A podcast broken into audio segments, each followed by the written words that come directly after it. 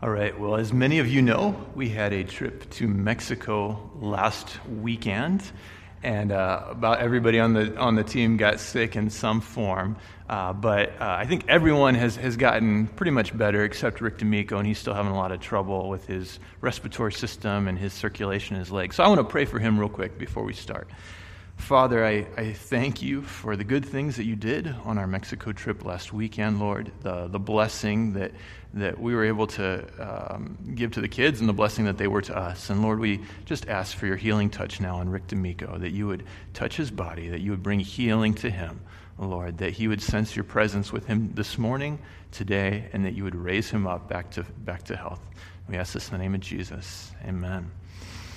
All right. Well, we have been doing a series on the book of Ruth, and today we are in Ruth chapter 3. And Ruth chapter 3 is really the climax of the book. After, after chapter 3, things kind of kind of work themselves out, and, and Ruth and, and I shouldn't give away the ending, but you know it. Ruth and Boaz live happily ever after kind of thing. But Ruth 3 is really, really the climax. The tension reaches its, its highest point. And I got to warn you, it's going to get dicey, okay? It's going to get scandalous. Ruth is about to heat things up in this story, and it might make you feel uncomfortable. And if it does, I'm sorry, but the Bible is an adult book, okay? It's not rated G, it's not even PG sometimes. Uh, it has some adult stories in it. I was, I was looking this week at at this children's Bible that I bought for my boys. It's called the Action Bible, and it's a comic version of the Bible. Uh, it was made by a guy who works for Marvel Comics. He's a Christian, and he, he just, I think, does a fantastic job with the Bible. Has most of the, of the stories in the Bible with the kind of the Marvel Comics, and, and it's just very interesting for, for kids, and I think even for, for youth, even for adults like myself. I enjoy looking through it and, and reading it to the kids. And so um, I, I, decided how, I, I, was curious, how did he handle this guy? How did he handle the, the story of Ruth? Because it's in this book, in the Action Bible. So I turn there and I'm reading through, and it has Ruth chapter 1, and, and it's pretty, pretty close to the actual story, and Ruth chapter 2. And I was like, okay, how is he going to handle Ruth chapter 3, right? How are you going to do this for kids? He just didn't. He skipped over it. anyway, it went right to Ruth chapter 4. And so Boaz, in chapter 2, Boaz and Ruth are having like a meal, and then, then they get married. And it's like, oh, it works out. And so I was like, yeah, you know, chapter 3 isn't PG. It just, you can't, can't include it in the Action Bible. The real Bible shows its characters, warts and all. It gives us adult stories. And the reason for that is that the Bible is not primarily a bunch of stories about good people to emulate. I think that's often how we treat it, and there are a lot of good examples in Scripture. But the Bible is primarily a book about a great God who redeems broken sinners, a faithful God who gives grace and mercy to those who don't deserve it, and a sovereign God who is working out his good plan even when we mess up and our circumstances look hopeless. That is the theme of the Bible. And it's the point of the book of Ruth. If you try to read Ruth as this moralistic book filled with good examples to follow, you're going to be confused. Okay, you're going to get you're going to get to chapter 3 and say, "What is this?" But if you read Ruth as a book about a God who gives grace to flawed people and has a plan for them, it will encourage you in your faith and it will point you to Christ. The, the author of Hebrews says that the entire scriptures were given for our encouragement to give us hope. And Ruth can do that for you if you read it in the right way. So, quickly, let me recap very quickly before we get into chapter 3 for those of you who might not have been with us the, the last few weeks. Ruth chapter 1 starts out with a couple, Elimelech and Naomi. They have two small boys, and they're, they're Israelites. They're living in Israel, and they decide to move to Moab. Moab is a pagan country next to Israel. And in Moab, they worship these pagan idols. They worship Molech. He's a very evil demonic idol where people would sacrifice their children to him. And so it's a, it's a terrible pagan place. But basically, uh, Israel is in the middle of a famine. Things aren't very good. And so Naomi and, and Elimelech look over at Moab and they say, hey, the economy is doing better over there.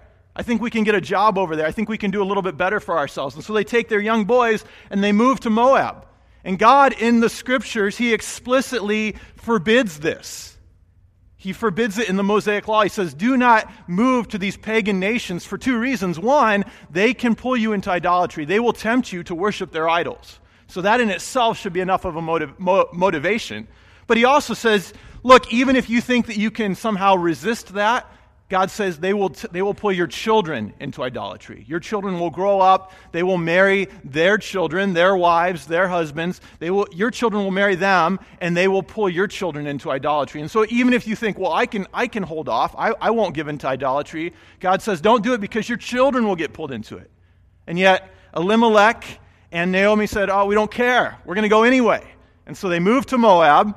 And the irony here is if God had blessed them in Moab, if God had blessed them and the kids had grown up and everything went great, I think probably what God warned would have happened. The kids, we see the kids marry these Moabite wives, and the kids probably would have got pulled into idolatry, and then eventually the parents would have got pulled into idolatry. And, and so if God had blessed them and made their lives perfect, they all probably would have walked away from God and become idol worshippers.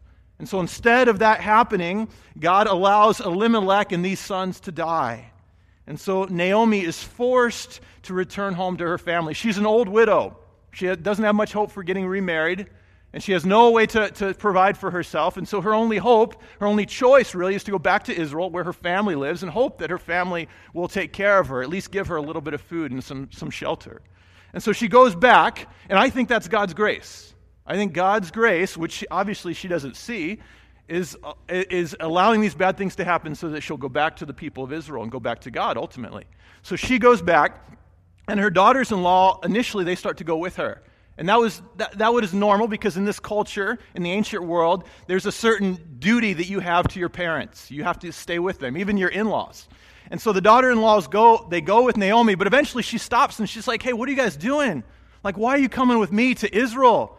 Right? Don't come back with me and worship Yahweh. Like, that'd be crazy. Stay in your own culture. Stay with your own people. Worship your own gods. That's what she tells them. Go back to your people, back to your gods.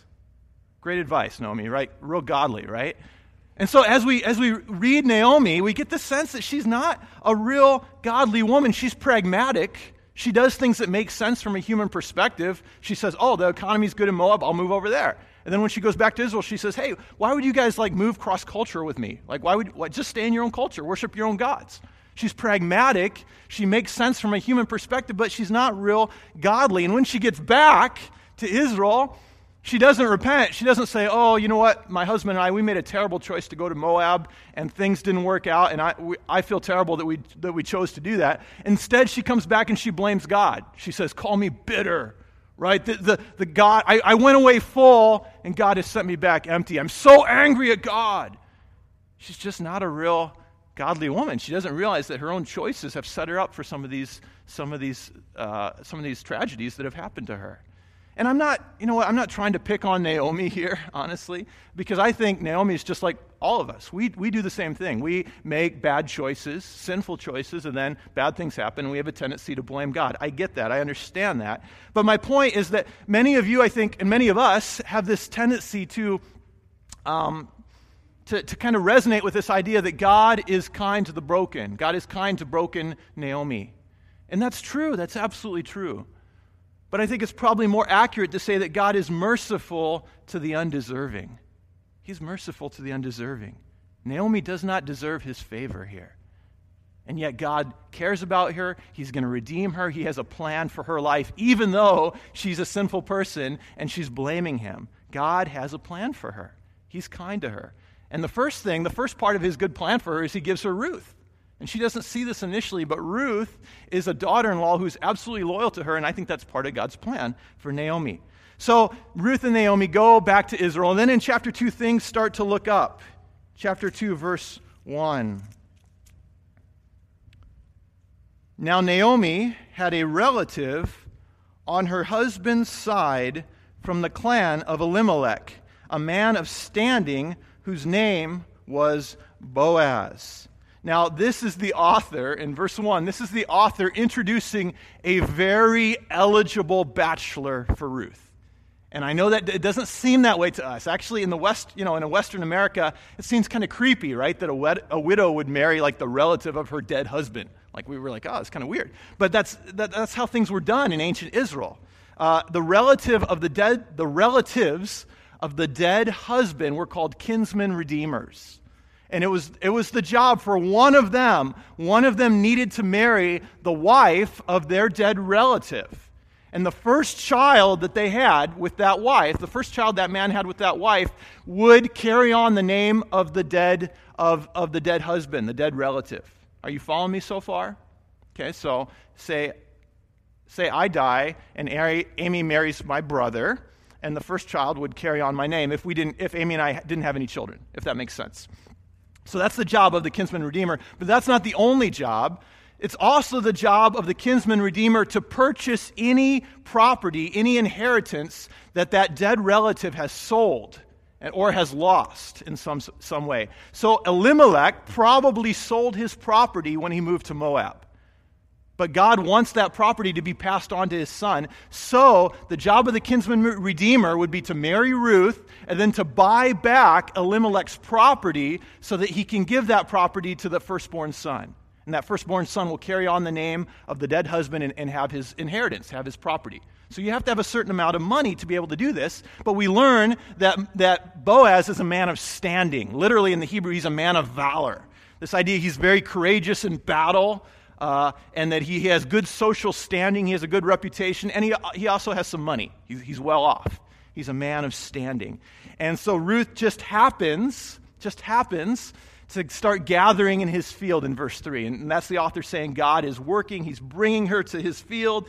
And Boaz sees Ruth and he's like, man, she is hot and she's cool and I like her. And, and Naomi finds out and Naomi is excited about this. And so the suspense builds, right? It's like, like you know, this just seems like a match made in heaven, literally. Like, when are these, when are these guys going to get married, right? And you're, you're excited in chapter 2. But then there's kind of an anticlimactic ending at the end of chapter 2, verse 23. It says So Ruth stayed close to the servant girls of Boaz to glean until the barley and the wheat harvests were finished, and she lived with her mother in law. So summer has gone by, the harvest is done, and Ruth is still living with Naomi. When I was in college, uh, the girls had a saying that they really wanted a ring by spring, right? Bling by spring. Uh, and, and, basically, they're saying they want to be engaged by the end of their spring semester of their senior year, right? Then they have the MR, MRS degree, which is why some of them went to college. And so, that, I think for Ruth, though, instead of a ring by spring, I think she wants a wedding shawl by fall, right? I mean, that would be ideal. It'd be ide- really, it's ideal. She's a she's a widow, um, and so winter is going to be a hard time for her.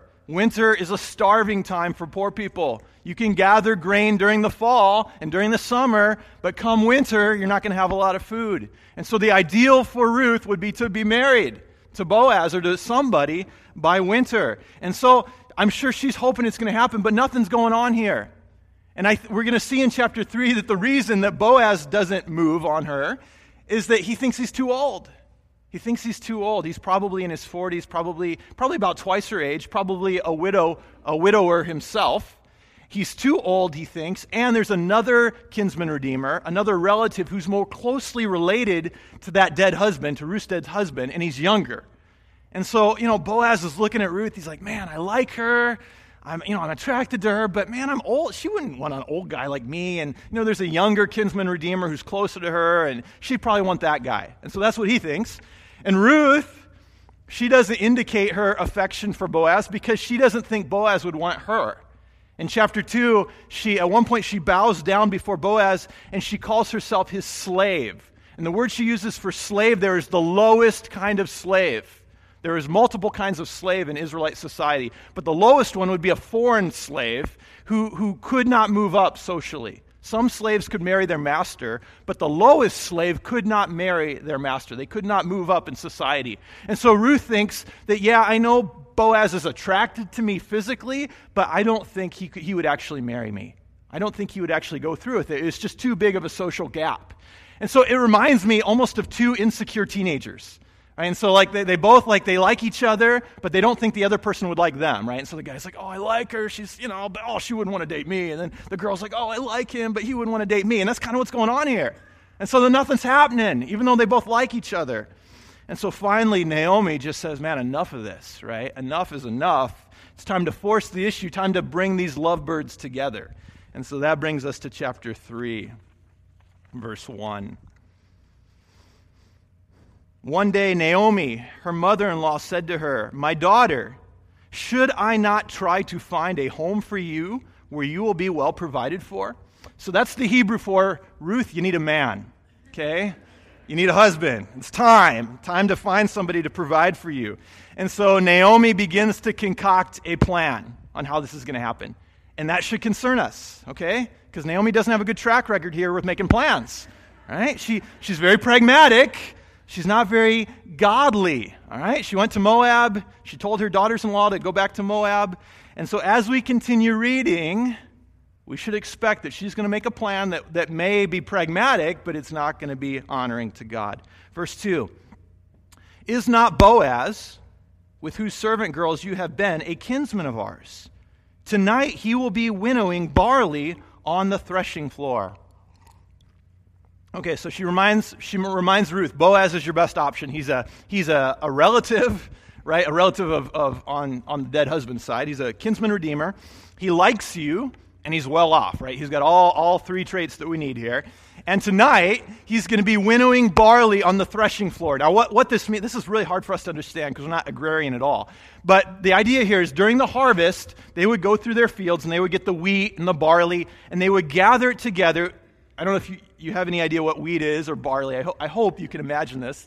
Um, they would gather it and they would, they would tie it up.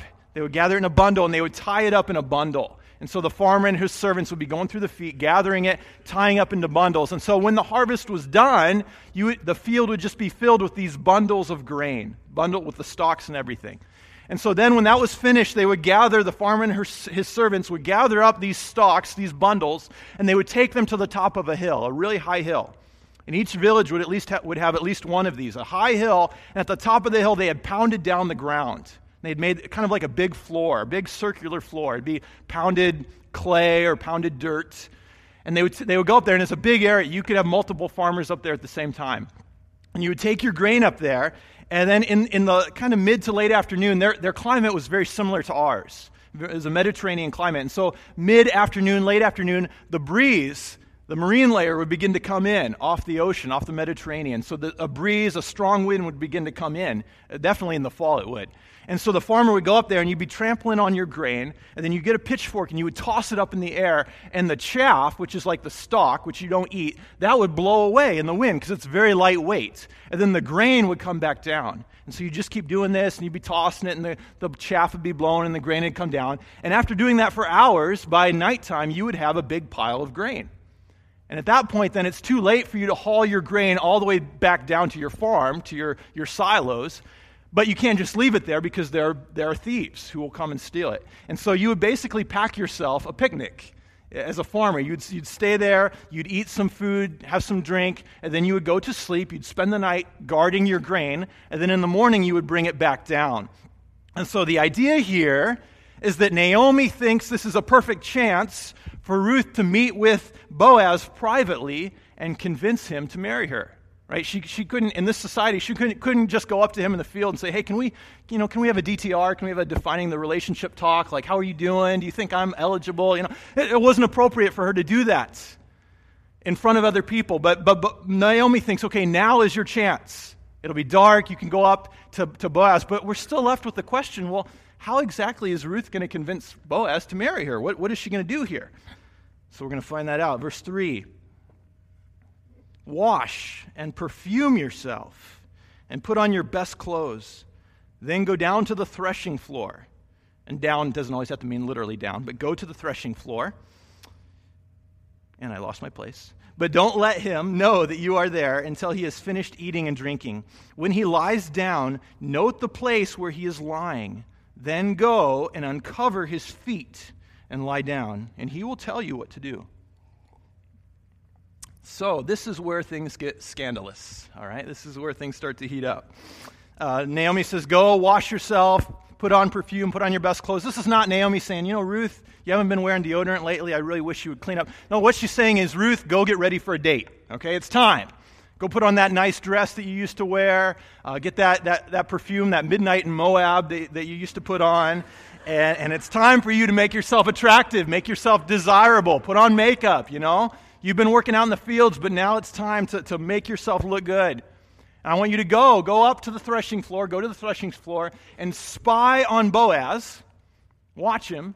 And after he is full with food and with wine, and he's feeling good, he's finished his work, he's, he's had his good meal, had a little bit of wine, and he lays down, then you need to sneak over, uncover his feet, and lie down next to him. And then, he, and then do whatever he tells you to do. Like I said, this is scandalous. It doesn't take a lot of imagination to begin to see what Naomi has in mind. And it gets even worse when you realize that feet in Hebrew Feet in Hebrew can refer to any part of the body below the waist, and it can be a, a euphemism for genitals.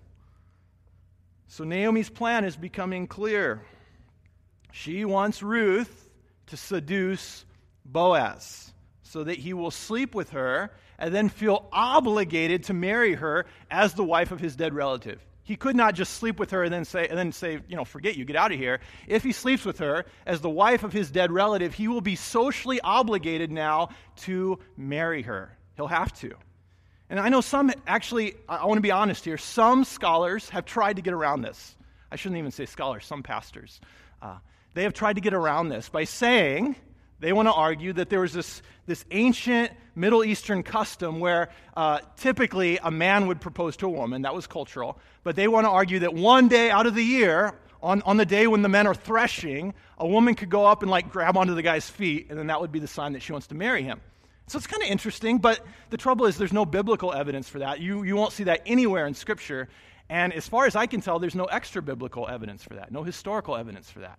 Uh, and I'm not, I'm not claiming to be the greatest biblical scholar, but I just haven't, as I researched it, I didn't find any evidence for that this week. So it's a nice sounding theory. It might be true, but I don't see any evidence for it. Instead, I think it's more likely that Naomi does not want that other kinsman redeemer to marry Ruth. Remember, there's a younger guy who's closer. He's got first dibs on Ruth. But for whatever reason, I think Naomi does not want him to marry Ruth. If she goes through the normal channels and she goes to her family and she's like, hey guys, we need to get a, a, you know, a kinsman redeemer to marry Ruth, then that guy will have first dibs. And she doesn't want that. And so I think she's trying a back channel strategy here to get Boaz and Ruth to hook up so that Boaz will marry her. And remember, she doesn't trust God, right? She's, she's a pragmatic woman. And so Ruth agrees initially to this. Remember, in this society, deference to your elders, deference to your parents is very important. So initially, Ruth agrees. Verse 5 I will do whatever you say, Ruth answered. So she went down to the threshing floor and did everything her mother in law told her to do. When Boaz had finished eating and drinking and was in good spirits, he went over to lie down at the far end of the grain pile. So he's, even if there's other people around, he's removed. You can't see him. He's in the dark at the far end.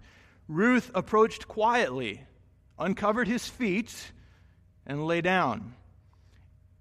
And we'll stop there, just we'll pause. So Ruth is hiding out, she's spying on Boaz. And you can, can you imagine what this must have been like for her? I mean, as, as her heart must have been pounding. And then finally he lays down, and she goes over to him and she uncovers him and she lays down next to him, and he doesn't wake up. I mean, I'm sure she probably assumed that he's just going to wake up right away, but he doesn't. Maybe he's had too much wine or he's tired or whatever, but he is out. He's just snoring. And, and you can imagine, like, I, I'm sure she didn't go to sleep. Like, she's just laying there wide eyed, her heart's pounding, and the dude is just sleeping next to her. And maybe that goes on for hours. And so it's, it's the tension, I'm sure, was just killing her. Finally, verse 8. In the middle of the night, something startled the man, and he turned and discovered a woman lying at his feet. Who are you? he asked. And we'll pause there. So something finally wakes up Boaz. Maybe he brushes against Ruth or something, and suddenly he's wide awake, and he turns over, and literally in the Hebrew it says, Behold, a woman. the idea is that he is completely shocked, okay? It, he would be probably less surprised if there was a lion like attacking him. Like he could handle that. He's a man of valor. But a woman, it's like, what would I do with this? Uh, you know, he's, he's a farmer. He's, he's, he's comfortable on the farm, but he's not really a ladies' man. And so finally, it's about all he can say is like, oh, oh, who, who, who are you? And Ruth's response here is really, really interesting. Verse 9 Who are you? He said, I am your servant Ruth, she said. Spread the corner of your garment over me, since you are a kinsman redeemer. Remember Naomi's instructions to Ruth They were simply for Ruth to say her name and then just let Boaz tell her what to do, right? And we, we get the idea there, what, what Naomi probably has in mind. But instead of doing that, Ruth changes the game plan. She calls an audible here. She says, I'm, she, instead of letting Boaz tell her what to do, she tells Boaz what to do. She says, I'm Ruth. Spread the corner of your garment over me since you are a kinsman redeemer. That is not Ruth saying, uh, Boaz, I'm cold. Can you give me a little more of the blanket, right? When my wife does that, she takes like the whole blanket, and then I'm free, then I'm freezing. That's not what's going on here. Okay. This is a Hebrew way for Ruth to say, I want to marry you. Make me your wife. Garment is the same word in Hebrew as wings. And so, what she's saying is, spread your wings over me. Bring me under your protection. Bring me into your house as your wife. I want to marry you. She is proposing to him. I want to marry you, Boaz. Take me to be your wife. She's not trying to trick him. Okay, she's not trying to manipulate him into marrying her. She's not trying to get him to do something that he will regret in the morning. She's making it very clear who she is and what she wants. All right, she's saying, with her, with her clothes and her perfume, she's saying, I'm a very desirable woman. Okay, I'm, I'm hot. But with her words, she's making it very clear that he needs to be committed to her in marriage. Okay, she's saying, if you like what you see, Boaz, put a ring on it. All right? You need to marry me. Really? That's what she's saying. And for that response, Boaz calls her a, a noble woman. In a very, very compromising situation, her words prevent her actions from being misunderstood. And so Boaz calls her a noble woman. Verse 10 The Lord bless you, my daughter. We'll pause there. Guys, if you're dating a girl, don't call her your daughter. That's weird. But they did that in the old days. I, I don't know why. Um, anyway, uh, I'm not going to say any more about that. The Lord bless you, my daughter, he replied. This kindness is greater than that which you have showed earlier. You have not run after the younger men, whether rich or poor. And now, my daughter, don't be afraid. I will do for you all that you ask. All my fellow townsmen know that you are a woman of noble character. Although it is true that I am near of kin, there is a kinsman redeemer nearer than I. Stay here for the night, and in the morning, if he wants to redeem, good let him redeem. But if he is not willing, as surely as the Lord lives, I will do it. Lie here until morning. So Boaz is absolutely thrilled, right? He is delighted that Ruth wants to marry him. He assumed that she wanted a younger guy. Uh, and so he says, I would love to marry you, Ruth. Absolutely. There's just one po- problem. The other kinsman redeemer has first dibs. And so he says, Stay here for the night. In the morning, we're, we're going to work this out. We're going to figure this out. And some people have said, well, why did Boaz tell her to stay there for the night? You know, what did he have in mind? Did he want to have sex with her? I don't think so, okay? Uh, the, like I said, the Bible is an adult book, okay? And when characters in the Bible have sex, the Bible's pretty open about it. It doesn't hide that fact. It'll say that the man lie with the woman, laid with the woman, or the man went into the woman. It's pretty graphic, but it doesn't say anything like that here. And so, what I think happened, and what I, what I, what I think the reason Boaz tells Ruth to stay there is because for protection. We take it for granted in the, Western world that a woman can go anywhere at any time, but that wasn't the case in the ancient world. It was dangerous at night. There were thieves, there were bandits. That's why Boaz is staying out all night guarding his grain. And so he's not going to send this girl that he wants to marry back home in the middle of the night. It's not safe. So he says, Stay here for the night. Verse 14. So she lay at his feet until morning but got up before anybody could be recognized. And he said, Don't let it be known that a woman came to the threshing floor. He also said, Bring me the shawl you were wearing and hold it out. When she did so, he poured into it six measures of barley and put it on her. Then he went back to town. When Ruth came to her mother in law, Naomi asked, How did it go, my daughter? Then she told her everything Boaz had done for her and added, He gave me these six measures of barley, saying, Don't go back to your mother in law empty handed. Then Naomi said, Wait, my daughter, until you find out what happens, for the man will not rest until the matter is settled today. So Boaz sends Ruth home early in the morning to avoid the town gossips, and he gives her a lot of grain, about 75 pounds. So Ruth, she may be pretty, but she's, she's, she's strong, man. She can handle it. And so, I mean, she's the ideal woman, right? I mean, actually, a lot of, I'll just, this is a side, but a lot of commentators think that Ruth in, in the Jewish structure of the Bible, the Jewish Old Testament is just like our, or the Jewish Bible is just like our Old Testament, but the order was different. And a lot of people think that Ruth came right after Proverbs. And so, what is the last chapter in Proverbs? It's Proverbs 31. And so a lot of people think that Ruth is kind of, kind of a characterization of, of Proverbs 31. I don't know if that's true, but uh, you know, she's a good woman. She's character, she's pretty, and she's strong. So she goes back to Naomi. Naomi is thrilled. Uh, remember, Naomi doesn't know what's going on. She's probably up all night worrying. Ruth isn't sending her Twitter updates, and so she doesn't know what's happening. And so she's excited, and she says, Ruth, Boaz is going to take care of this today. He's that kind of man. He has that kind of character. He's not going to leave you hanging. He's going to deal with this. And so we will see the outcome next week with, with, with Pastor Dean. Now, I have two quick applications to this. I told you at the very beginning that Ruth is not primarily about people to emulate, and that is true. However, there is one good example to find in this passage. Uh, in compromising situations, we can still do what is right. We see that very clearly with Ruth and Boaz. Naomi puts them in a very compromising situation, and yet they are still able to do what is right. And we can do that too by God's grace, by God's power. Whether the situation, is, the, the, the situation that you are in is your fault or not, you can still do what is right. If you're with someone of the opposite gender who's not your spouse and you're alone and there's mutual attraction, you can still do what's right. If you're on the computer alone at night and porn is one click away, you can still do what's right.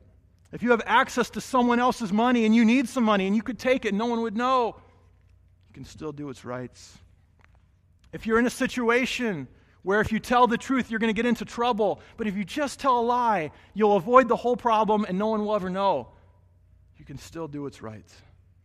In all of these tempting situations, you do not have to give in. And the world says that if temptation is strong enough, especially sexual temptation, it's just natural to give in. And movies even try to make you feel disappointed if their characters have a very romantic evening and then they don't, they don't have sex. They try to make you feel disappointed. And yet, this story shows that by God's power and by His grace, it is possible to do what is right, even when sin is very tempting. If our love for God is stronger than our desire for sin, we can do what is right. The second thing that, we're gonna, that we see here, and I'm going to just very briefly point this out because Pastor Dean, Dean is going to really hit on this point next week, but it's the fact that Jesus is our kinsman redeemer.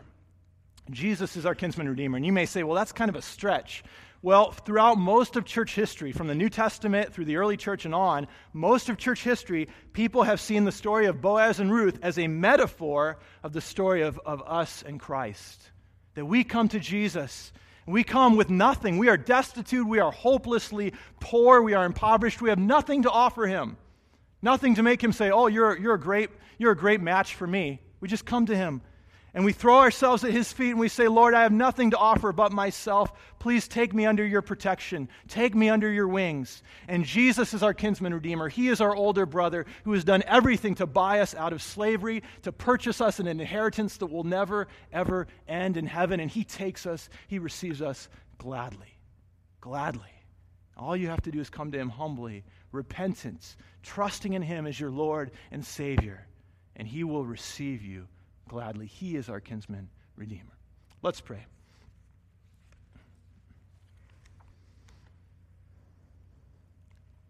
Lord, there was a lot in this chapter that we looked at, and um, kind of like drinking out of a fire hydrant, Lord. But I just pray that what we what we talked about today, Lord, that it, you will take it and use it to impact us. We thank you, God, that you are a God who is orchestrating stories, and even the sins of people cannot stop your plan.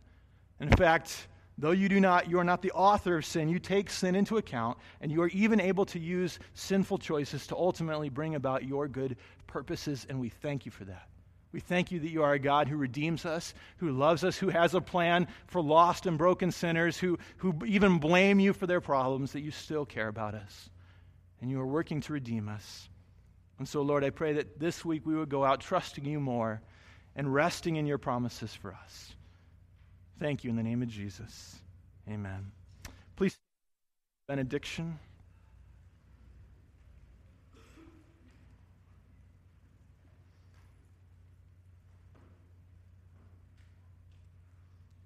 Colossians 1 21 and 22. Once you were alienated from God and were enemies in your minds because of your evil behavior. But now he has reconciled you by Christ's physical body through death to present you holy in his sight, without blemish, and free from accusation. May you go this week living in the freedom and the joy of being God's because you have been redeemed by Jesus Christ, who is your kinsman redeemer.